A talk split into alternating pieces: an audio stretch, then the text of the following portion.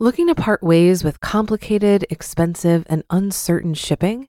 Then give your business the edge it needs with USPS Ground Advantage shipping from the United States Postal Service. Keep everything simple with clear, upfront pricing and no unexpected surcharges. Keep things affordable with some of the lowest prices out there. And keep it all reliable with on time ground shipments. It's time to turn shipping to your advantage.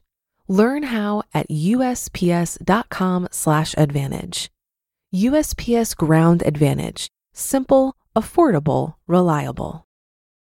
Mom deserves the best, and there's no better place to shop for Mother's Day than Whole Foods Market. They're your destination for unbeatable savings, from premium gifts to show-stopping flowers and irresistible desserts. Start by saving 33% with Prime on all body care and candles. Then get a 15-stem bunch of tulips for just $9.99 each with Prime. Round out Mom's menu with festive rosé, irresistible berry chantilly cake, and more special treats. Come celebrate Mother's Day at Whole Foods Market.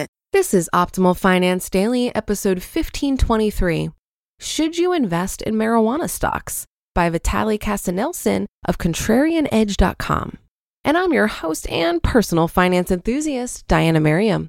This is a show where I narrate posts from thought leaders in personal finance every single day of the year in 10 minutes or less. And with that, let's hear today's post and start optimizing your life. Should you invest in marijuana stocks? By Vitaliy Katsenelson of ContrarianEdge.com. Question What do you think about investing in marijuana stocks? We have a great front row view of this industry as Colorado was one of the earlier states to legalize marijuana. We think making money on marijuana, cannabis with high content of intoxicating THC, and hemp, cannabis that contains low content of THC, will be very difficult. You don't want to own growers. There's a good reason why pot is called weed. It is a weed. You cannot name a single company that is the best and most profitable parsley, basil, or cilantro grower. And for good reason, it's a commodity. Though there are temporary abnormal profits to be captured when growing cannabis, it's restricted and tightly zoned. Once marijuana is more widely legalized and zoning laws are loosened, capitalism kicks into high gear and excess profits get squeezed out of the system. There's no competitive advantage that can be achieved and then sustained in growing cannabis. Then there are the medical applications. The stories we hear make you want to consume CBD or hemp extract for breakfast, lunch, and dinner. But handicapping winners and losers in that space is very difficult a few listed companies trade at astronomical dot com like valuations. At the end of the day, if there are medical benefits from pot or hemp extracts, pharmaceutical companies, which have plenty of experience in conducting clinical trials, marketing, and bringing medicine to consumers, will be the ones to profit. This space looks like dot coms in the 90s. A few companies will succeed, but they'll only be obvious with the benefit of hindsight most stocks, simply due to their astronomical valuations, will end up having a date with their maker. Finally, you have branded recreational products. We think this is where the money is going to be made. There's not much difference between marketing recreational pot and cigarettes. Again, you can't name a wealthy tobacco grower because tobacco, just like marijuana or hemp, is a commodity. All the value in cigarettes is captured by branded cigarette companies. States that have legalized marijuana are collecting extra tax revenues and to some degree are reaping extra benefits at the expense of the states that have yet to legalize, as they attract marijuana tourists from other states where pot is still illegal. Today, recreational marijuana is legal in 10 states and medical use is legal in 23 states. Legalization for medical use has historically been the first baby step to full legalization. In a few years, over two thirds of the states will have legalized marijuana.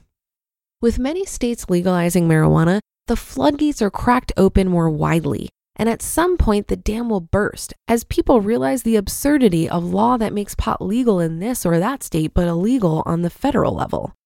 Here's an example recreational marijuana is legal in Nevada and California, adjacent states, but bringing pot from Nevada to California is illegal because the federal government controls interstate commerce. It is really a question of when, not if, the federal government legalizes marijuana. Then it will be possible to build national pot brands. This is where the money will be made. Cigarette companies are the best equipped to be major players here. They know how to grow, or at least deal with farmers who grow and distribute that other weed, tobacco. They're also great at manufacturing and marketing. They have enormous capital that they're burning to put to work. Marijuana may give them another lease on life since their core tobacco business surely looks like a melting ice cube while the temperature goes on rising as cigarette smoking in the US and Europe becomes less and less socially acceptable and continues to decline. You just listened to the post titled, Should You Invest in Marijuana Stocks? By Vitaliy Katsenelson with ContrarianEdge.com. Looking to part ways with complicated, expensive, and uncertain shipping? Then give your business the edge it needs with USPS Ground Advantage shipping from the United States Postal Service.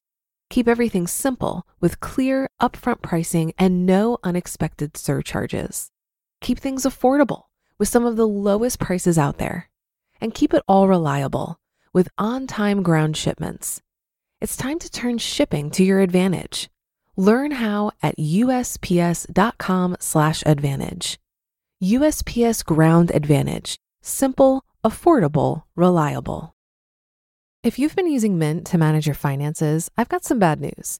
Mint is shutting down. But now for the good news. There's a better alternative. Our sponsor, Monarch Money. Mint users are turning to Monarch Money and loving it. Maybe you're saving for a down payment, a wedding, a dream vacation, your kids' college? I've found that Monarch makes it so easy to help you reach your financial goals, whatever they are.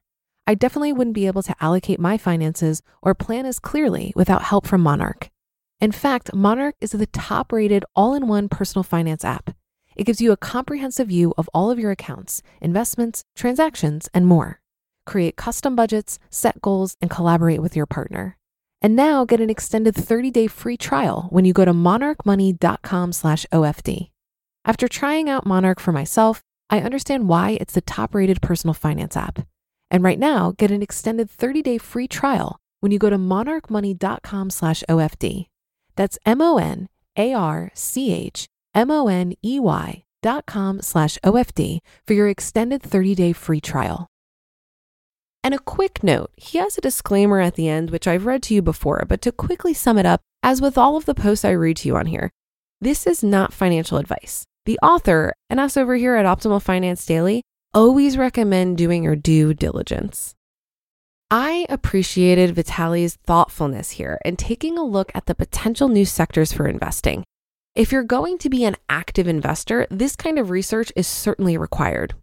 But this also highlights why I choose to invest in index funds versus specific companies, industries, and individual stocks.